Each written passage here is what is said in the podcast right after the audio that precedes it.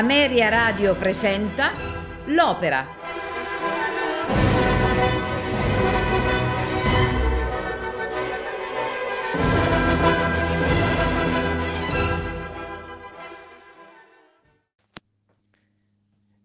Il ruolo di Gérard nel cammino di Ettore Bastianini è di capitale importanza. Infatti abbiamo numerose testimonianze discografiche di incisioni che comprovano quanto il ruolo del cosiddetto figlio della rivoluzione, appunto Gérard, sia legato saldamente al repertorio di, del neo-baritono Ettore Bastianini. Infatti possiamo dire che il, lo scatto grande che avviene nella carriera di Ettore Bastianini, il momento in cui incomincia a diventare un baritono di vaglia, dopo essere stato un basso di dignitosa carriera, è proprio legato al ruolo di Gérard nell'Andrea Chenier. Diciamo che se lo scatto tra un una, una, carriera di alto livello e un qualcosa di più di eccezionale avviene con, eh, con le recite della Dama di Picche a Firenze, determinante è anche proprio lo scatto che conferma la positività del cambio di registro da basso a baritono. Noi tendiamo sempre a dimenticare questo elemento, ma il cambio di registro per Bastianini fu una scelta profondamente coraggiosa, una scelta in molti casi osteggiata e in altrettanti, e poi fortunatamente la, eh, la, il senso, il seguito della carriera ha dato ragione a questi, una scelta assolutamente azzeccata. Ma all'inizio non fu veramente così immediato e un'importante conferma venne proprio dallo Chenier, che venne portato da eh, Gavazzeni al Teatro Nuovo di Torino, diventando forse il primo grande momento di contatto tra Gavazzeni e il neo baritono Ettore Bastianini. Abbiamo una meravigliosa testimonianza, prese, raccolta da Marina Boagno, ma diffusissima, in cui il maestro bergamasco, dopo aver audizionato con un certo qual preoccupazione, timore, ma anche stupore, lecitissimo, il neobaritono Bastianini, dopo averlo conosciuto e diretto come basso, chiama immediatamente la direzione del Teatro Nuovo per fissarlo come Gerard e proprio con il maestro che a Torino mh, mm, Bastianini debutta per quello che sarà uno dei ruoli cardine nella sua carriera. Infatti saranno circa 50 le recite diffuse in tantissimi allestimenti, numerosissime le recite a Vienna, numerosi gli importanti allestimenti, da quello di Napoli che abbiamo il piacere di ascoltare, a quello della Scala di Milano, a poi veramente un'importante recita che fu quella proprio del 60 al Staatsoper in cui per certi versi era la grande opportunità data a cantanti italiani per attestare appunto la, ehm, come posso dire, la superiorità italiana rispetto a quella dei cantanti di aria tedesca allo Staatsoper proprio nel repertorio italiano. E quindi sotto la direzione di Fommatacic abbiamo evidentemente Ettore Bastianini, Renata Tebaldi e il ormai affermato, perché gli anni erano comunque afferm- di affermazione, lo Chenier di Franco Corelli, che incontreremo anche in questa bellissima recita del 58 del San Carlo.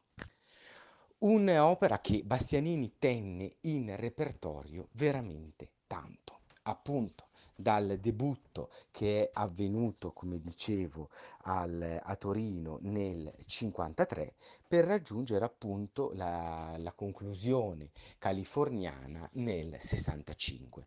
Quindi è una delle opere che rimangono saldamente in repertorio anche dopo la, la svolta, per così dire, violenta del 63 in cui viene diagnosticato appunto il male che porterà poi Bastianini in brevissimo alla morte. Quali sono le caratteristiche generali dello, dell'approccio che Bastianini ha alla figura di Gerard? La parte interessante è vedere come fin da subito la critica abbia riconosciuto una statura di eccezionalità a questo ruolo. Se noi prendiamo le, uno dei testi fondamentali della tradizione, che è appunto Le voci illustri di, di Celletti, la voce di Bastianini, redatta da Serpa, parla della grandezza del canto verista di Bastianini legata proprio alla figura di Gerard e riconosce l'edizione live sotto la direzione di Sciolti come il più grande contributo di Bastianini non solo al ruolo di Gerard ma addirittura al canto verista del nemico della patria registrata appunto in questo recital poi presente anche nella Decca e lo preferisce anche all'edizione sempre sotto la direzione di Gavazzeni, la prima edizione che appunto fa eh, eh, Bastianini in, in, studio, che è quella del 56 con i complessi del Santa Cecilia di Roma, con eh, sempre la direzione di Gianandrea Gavazzeni, Mario del Monaco e Renata Tebaldi. Qual è il, la grandezza dello Gerard di Ettore Bastianini? Direi che per comprendere la profondità del ruolo bisogna fare, per certi versi, dei passi indietro e analizzare alcuni aspetti. Per prima cosa dobbiamo subito chiarire un elemento. Il verismo di cui, o la produzione della giovane scuola, di cui Andrea Chenier fa indubbiamente parte, non deve essere considerato alla stregua del Festival del Malcanto. Questo è un qualcosa che deve essere dissipato una volta per tutti. Il verismo richiede una tecnica forse ancora più agguerrita di quella che è la tecnica tradizionale del belcantismo, perché la difficoltà della, del dettato verista la ricchezza orchestrale richiesta appunto dalla produzione verista e soprattutto un coinvolgimento emotivo molto forte rendono veramente complessa la restituzione di un personaggio verista. Perché se le richieste tecniche sono enormi, legate a una dizione di altissima scuola, una perfetta rotondità di, emiss- di emissione, la capacità di balzare immediatamente alla zona acuta. Dall'altra richiede una presenza scenica e un coinvolgimento emotivo molto forte, che, come diceva non a caso una grandissima interprete del teatro verista, che era Magda Olivero, ci deve sempre però essere un controllo enorme interiore. Dall'altra parte il cantante verista non può abbandonarsi alle proprie lacrime, perché le lacrime dell'interprete non sono le lacrime del pubblico. Deve essere in grado di evocare la commozione nel pubblico, il trasporto nel pubblico. E qui c'è un altro elemento che riguarda un altro grandissimo interprete successivo questa volta a Bastianini, che è quello di Piero Cappuccilli, il quale parlava per certi versi del terzo occhio, cioè L'interprete verista deve avere una specie di terzo occhio per riuscire a vedere e percepire il ruolo del personaggio, come si manifesta e come viene colto dal pubblico. Tutto questo è qualcosa di eccezionalmente complesso e che quindi rende a pieno lo spessore della difficoltà dell'approccio al canto. E questo è il primo elemento su cui dobbiamo ragionare. Il secondo punto è invece una questione tipicamente legata all'organizzazione vocale di Ettore Bastianini. Ettore Bastianini aveva una voce di straordinaria bellezza una morbidezza incredibile e questo lo rende, grazie alla passionalità intrinseca della voce, un interprete ideale del verismo. come dall'altra parte una dizione scanditissima. Cosa potrebbe apparire un limite? Ed infatti in alcuni elementi della critica a lui contemporanea era evidenziata una certa idea di compassata nobiltà che non si adeguava a quella che era creduta l'allora via più corretta per rendere il teatro verista, che era una esagitazione nell'accento, nel gesto, nella proposta scenica. Bastianini rimane sempre fedele a se stesso ed è questa la nota caratteristica di tutto il verismo di Bastianini, con, per un'altissima nobiltà. Cioè, pensiamo a un'idea di regola e licenza tipica del nostro manierismo artistico. Bastianini è sempre se stesso, come sempre se stessi sono i grandi cantanti, se pensiamo ad esempio alla Callas, che è sempre in qualche cosa se stessa, ma dall'altra parte è anche capace di adeguare questo suo se stesso, quindi questa sua regola, alla licenza, quindi alla specificità dell'opera. In altri termini, se la regola è quella di un'enorme nobiltà che noi riconosciamo nei ruoli donizettiani, Alfonso per esempio che è re, oppure tantissimi ruoli verdiani, da Nabucco comunque sovrano, da Don Carlo dell'Ernani, ma ancora Posa grande di Spagna. E eh, per certi versi la nobiltà emotiva, intrinseca di costume, di valori, di etica di Renato, ugualmente riconosciamo questo aspetto di nobiltà che per certi versi sembrerebbe fare a pugni con la figura di Gerard. Ma la capacità di eh, Bastianini è quella di riuscire a rendere, grazie all'uso sapientissimo dell'accento e di una giustezza di colore incredibile, quanto questa nobiltà sia nella sua anima più vagheggiata che restituita. C'è sempre in lui il peso del suo passato servile.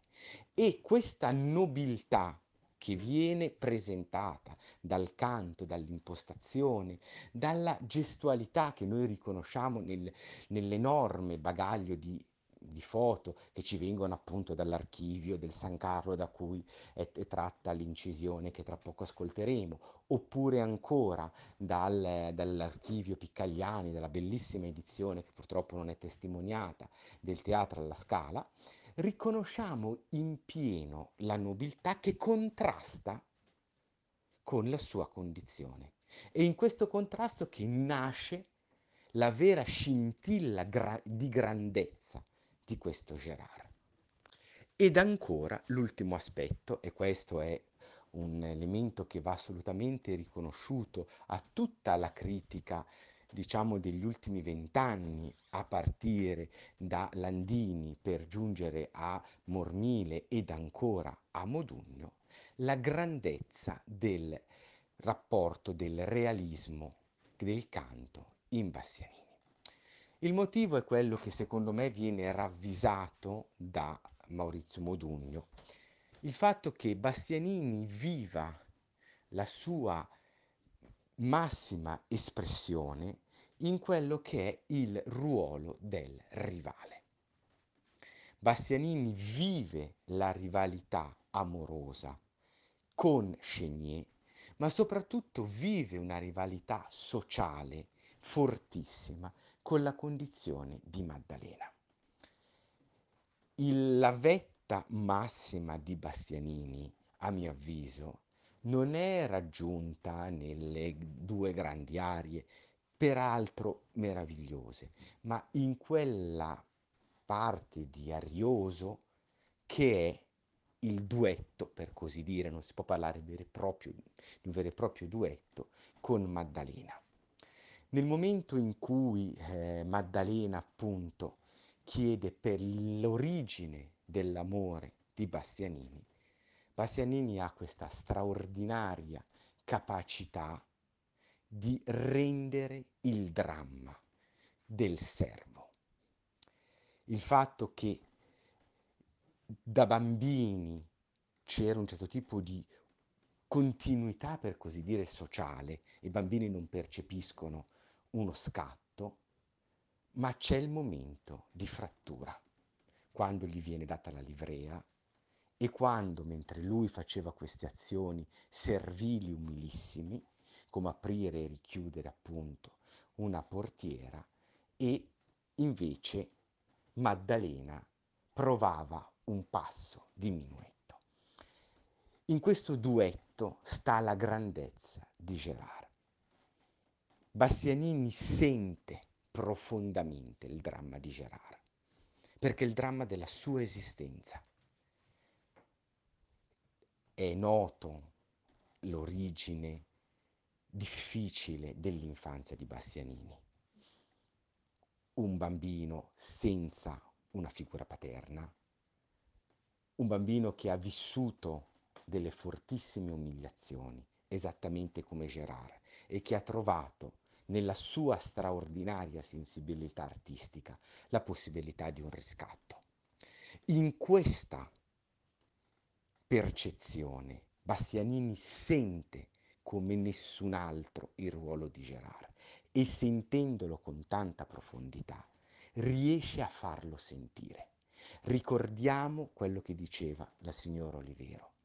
È vero, le mie lacrime non passano al pubblico, ma se io conosco la natura di queste lacrime, ho più facilità nel trasmetterlo. L'edizione del San Carlo del, del 58 è un'edizione di grandissimo pregio. Innanzitutto perché annovera accanto a Bastianini due grandissimi interpreti, che sono appunto Maddalena di Coigny di Antonietta Stella e lo Chenier di Franco Corelli. Ora, Franco Corelli stava in, alla fine degli anni 50 soppiantando eh, Mario del Monaco nel monopolio dello, del ruolo di Chenier. Quali erano il, gli elementi che rendevano eccezionale lo Chenier di Corelli? Per certi versi più ricco di chiaroscuri rispetto a quello di Del Monaco. Se Del Monaco, come molti dei suoi personaggi, erano vissuti sull'accento scandito e sulla determinazione di un volume di straordinaria timbratura, la proposta che dava Corelli invece era straordinariamente più contrastata, più dolente, più introverso per certi versi. Era veramente più vicino all'idea di, di un poeta che in qualche maniera sentisse il dolore e la sofferenza dell'anima. Questo sicuramente lo rendeva un grande interprete di eh, Chenier.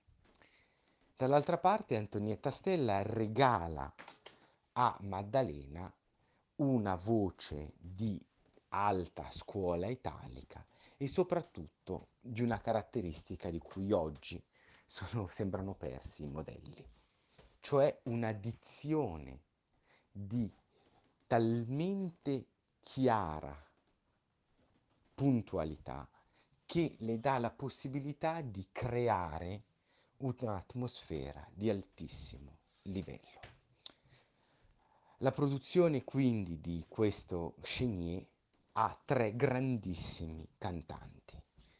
Un Corelli che stava progressivamente attestando le sue ragioni vocali, una stella che ormai era diventata una valida esecutrice e l'eccezionalità di Ettore Bastianini.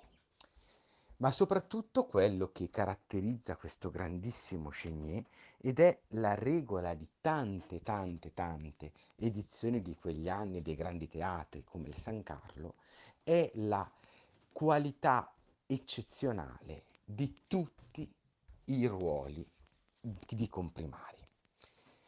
Lo Chenier ha un numero enorme di personaggi, per così dire, di fianco quali possono essere la Bercy piuttosto che l'Incredibile o Mathieu, eccetera, che però rendono a pieno lo spessore dell'opera.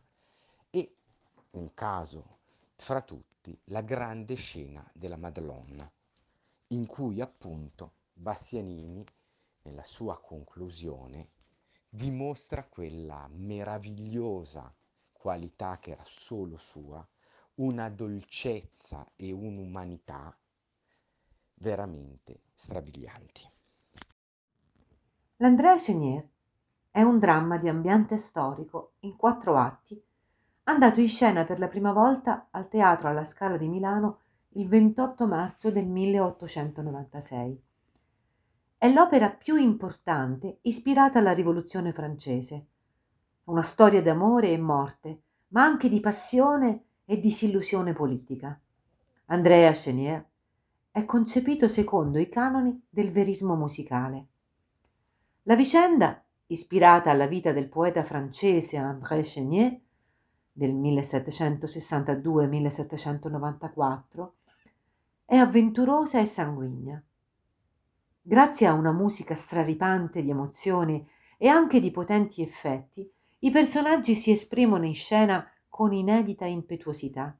Tutto è veloce, gli avvenimenti si susseguono lasciandoci senza respiro.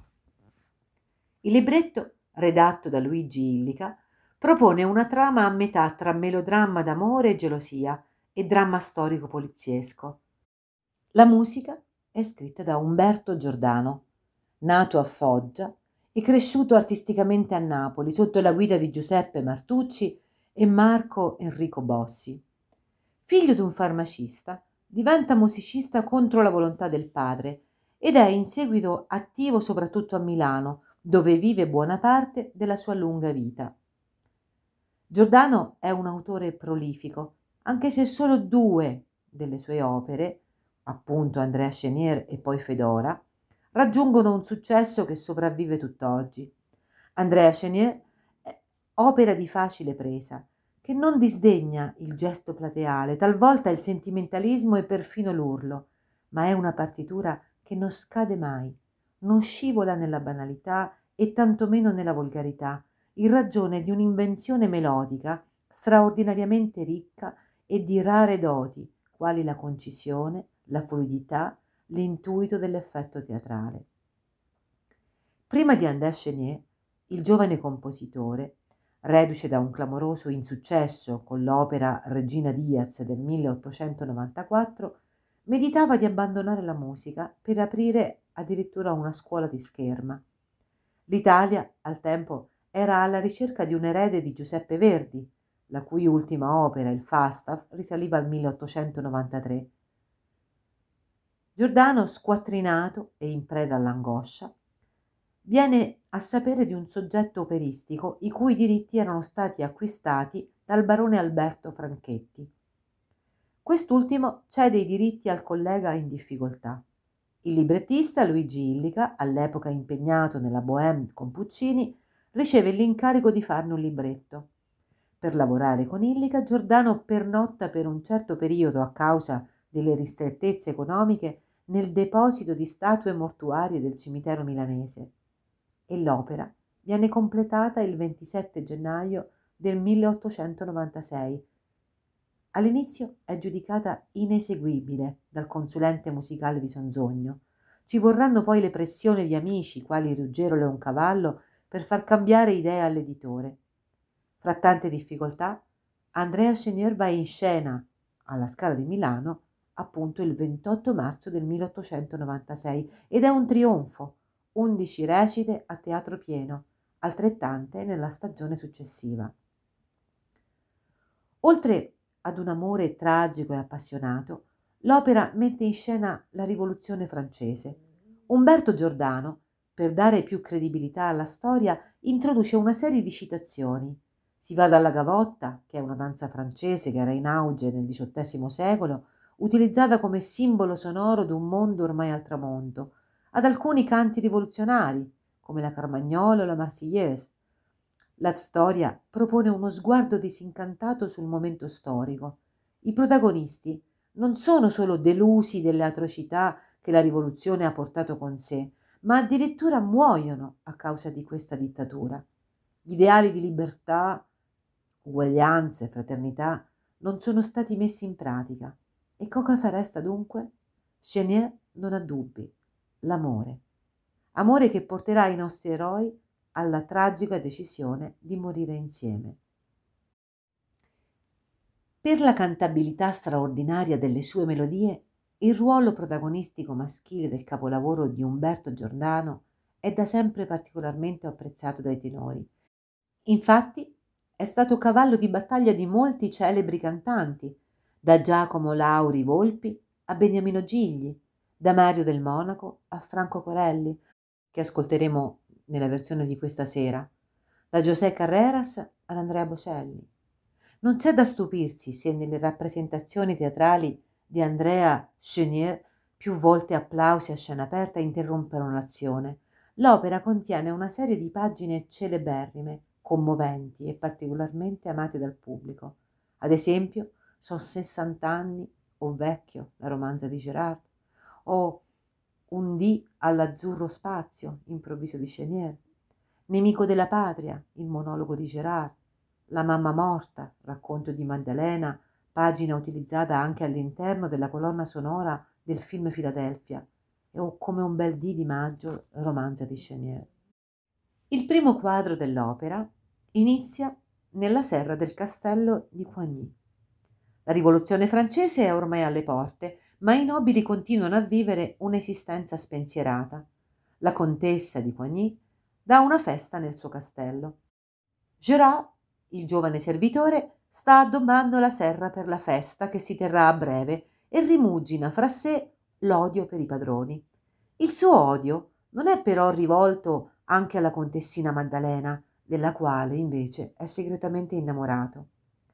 Alla festa interviene il poeta Andrea Chenier, criticato da Maddalena, che gli rimprovera di non scrivere poesie alla moda. Il giovane difende con vigore i suoi ideali contro i costumi corrotti dell'epoca che stanno portando la società alla rovina. Nel frattempo scongiura Maddalena, della cui giovinezza è colpito, di tenere in considerazione un sentimento nobile come l'amore, caduto ormai nel disprezzo della società. Maddalena, colpita dalle parole di Chenier, si scusa con il giovane, inizia la festa ma viene interrotta poco dopo per l'ingresso di un gruppo di mendicanti introdotto da Gerard. La contessa rimprovera il suo servo, che sdegnato si toglie la livrea e si allontana con i suoi amici poveri. La festa riprende e gli invitati si lanciano in una gavotta. Nel secondo quadro siamo a Parigi, vicino al ponte Perronnet. È il periodo del terrore e Robespierre imperversa. Chenier, sospettato dal governo rivoluzionario, viene costantemente pedinato da un incredibile messogli alle coste da Gérard, mai divenuto uno dei capi della rivoluzione. La donna misteriosa gli scrive da tempo chiedendo protezione. Si tratta di Maddelena di Coigny, alla quale i rivoluzionari hanno ucciso la madre e che è costretta a vivere nascosta, ormai ridotta in povertà. Si presta ad aiutarla la serva mulatta Bersi, che per guadagnare dei soldi per sé e per l'ex padrona esercita la prostituzione. Chenier viene invitato dall'amico Roucher a partire per evitare di essere catturato dai rivoluzionari, ma il giovane vuole prima conoscere la misteriosa donna delle lettere. Una sera, vicino al ponte, i due giovani si incontrano e Chenier riconosce subito Maddalena, la ragazza altera della festa ora così profondamente mutata. Fra i due divampa subito l'amore, ma improvvisamente, avvertito dall'incredibile, irrompe Gerard, ancora innamorato di Maddalena. Fra lui e Chenier si accende un duello mentre Maddalena fugge. Chenier ferisce gravemente il rivale e questi, per amore di Maddalena, consiglia al suo feritore di fuggire assieme alla donna che ama, in quanto è ricercato dai rivoltosi. Al popolo che accorre dichiara di non conoscere l'uomo che lo ha ferito. Nel terzo quadro la scena si svolge nel tribunale rivoluzionario. La Francia ha bisogno di soldati e denaro. Gérard, ormai guarito, cerca di convincere la folla a fare una donazione per la causa di uguaglianza nella quale crede fermamente. una vecchia popolana cieca, Madelon, offre alla patria il suo unico nipote quindicenne, mentre l'incredibile, rimasto da solo con Gerard, lo costringe ad accusare Chenier, che nel frattempo era stato arrestato. Gerard esita, ma la sua gelosia per Maddalena lo convince a denunciare il rivale. Maddalena sconvolta si offre al suo ex servo perché salvi la vita di Chenier. Questi commosso, farà di tutto per salvare il giovane. Durante il processo il poeta si difende da ogni accusa e Gerard, pentito di aver detto il falso allo scopo di sbarazzarsi del rivale, ritratta la denuncia. Questo non è però sufficiente e Chenier viene condannato a morte. Maddalena, confusa tra la folla, piange amaramente. Nel quarto atto la scena si svolge nel cortile della prigione. Andrea Chenier, assistito dall'amico Rocher, si appresta a morire e scrive i suoi ultimi versi. Gérard ha tentato di salvarlo, ma Robespierre non ha accettato di riceverlo. Aiutata dal pentito Gérard, Maddalena riesce ad ottenere un colloquio con Chenier e a corrompere la guardia. All'alba, quando i soldati vengono a prelevare i condannati, si sostituisce ad una prigioniera, Lydia Legret, donandole il suo lasciapassare. Prende così posto sulla carretta a fianco dell'uomo che ama. I due amanti si avviano sereni incontro alla morte, rapiti nell'estasi del loro amore, mentre in un angolo Gerard piange, lacrime amare.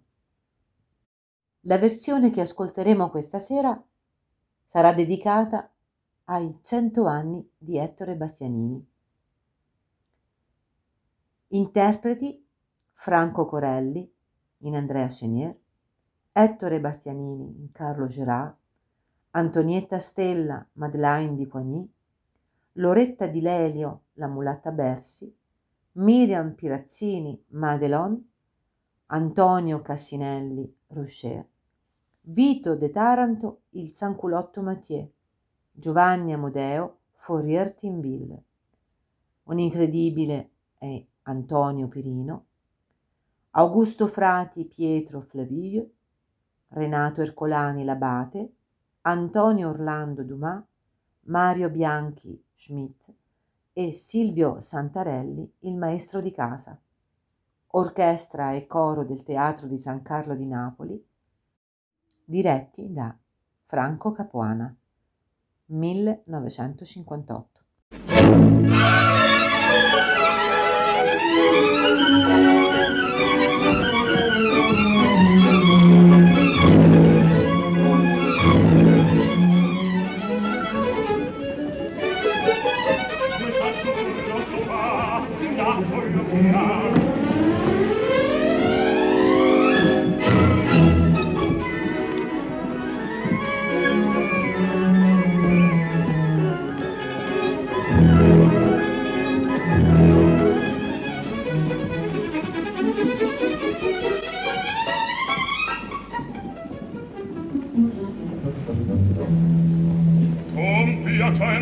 colloqui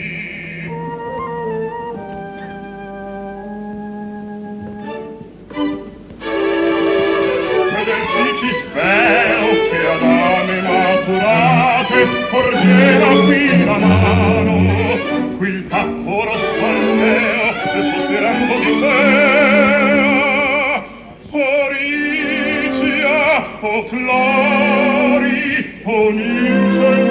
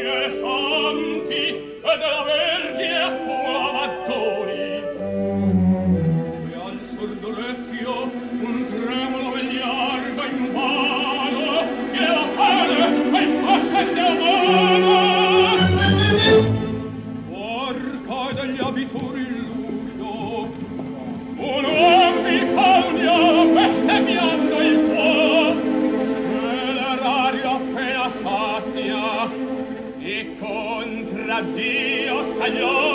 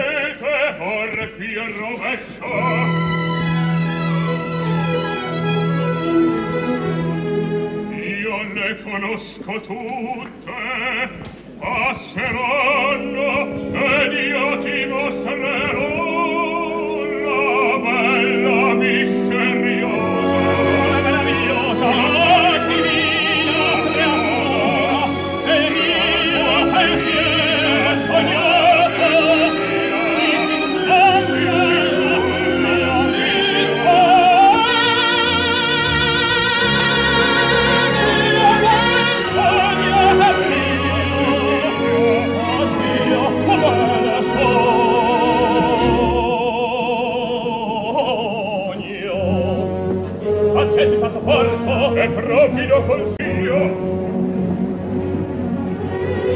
Vedi, al ponte Peronne s'agglomera la folla.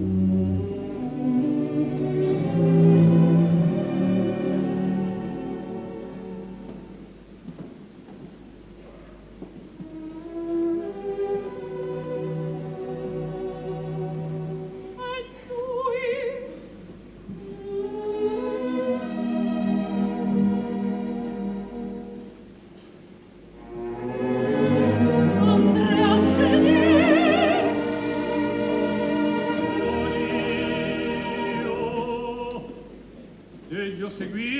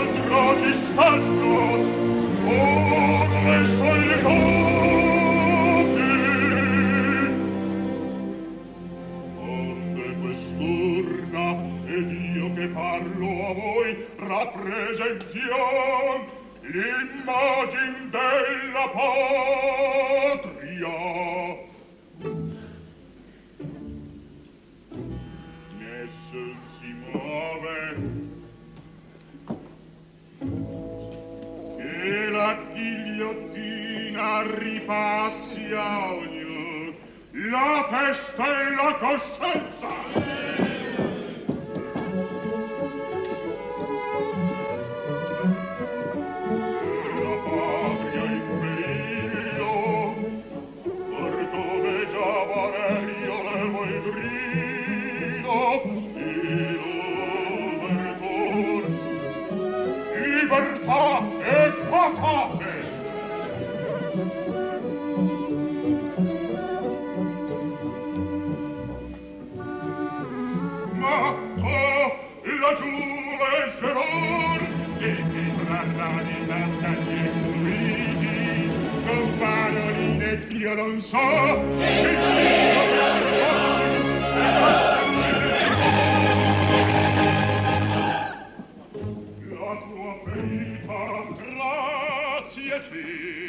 be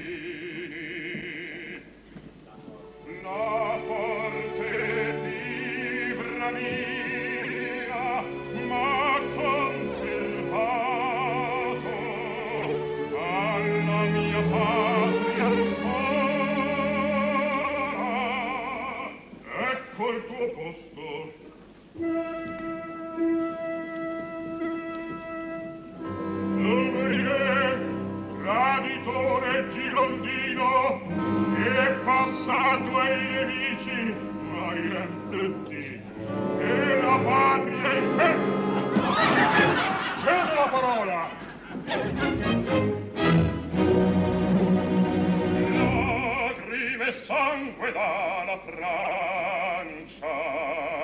Udite! Lodan ha inalberato messi da bianco, en fiamme la bandera, e la Britannia ne minaccia, e austriaci, e prussiani, e interi, vento della Francia gli artigiana tempo occorre l'oro e il sangue. L'inutile ora ai vostri vezzi donne francesi.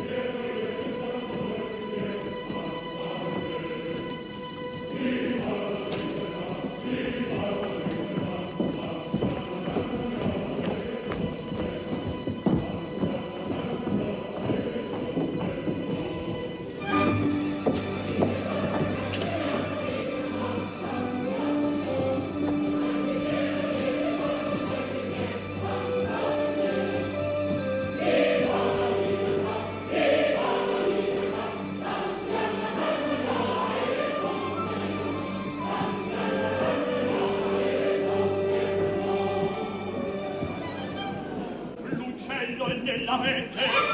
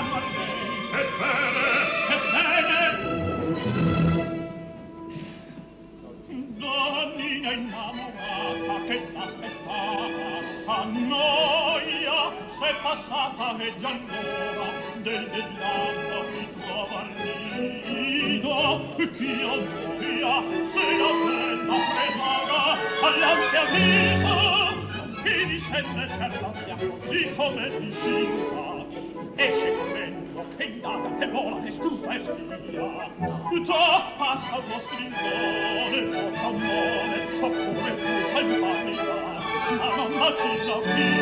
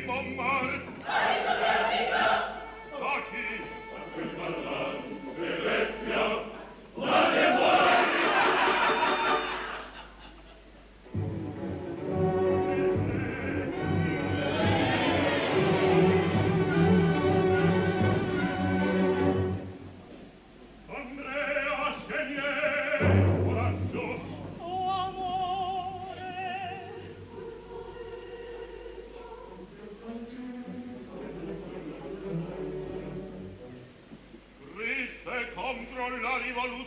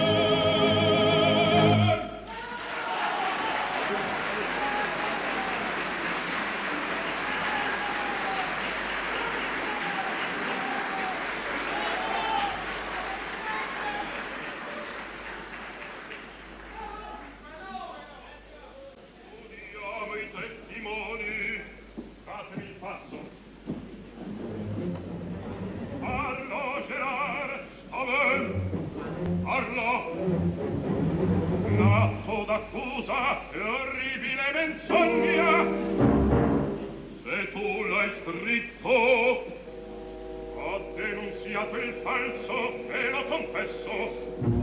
Mie faccio queste accuse e le rinnovo La tua nobiltà.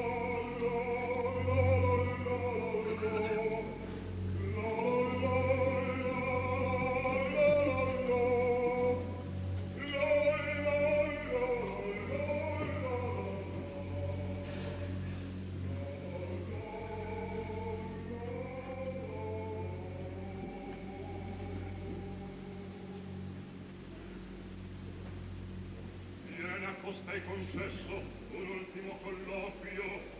Il condannato Andrea Chenier sta ben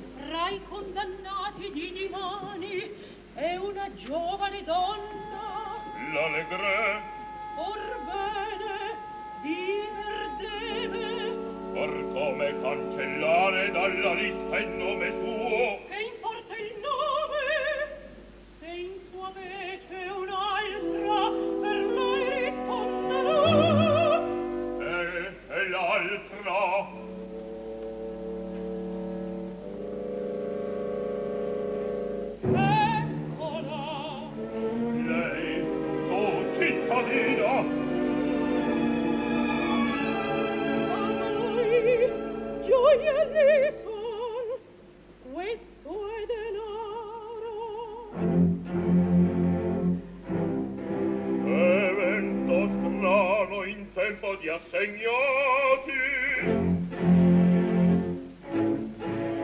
Io non vorrei, capite? Io non son nulla, al nome dell'allegrezza saliti in fretta,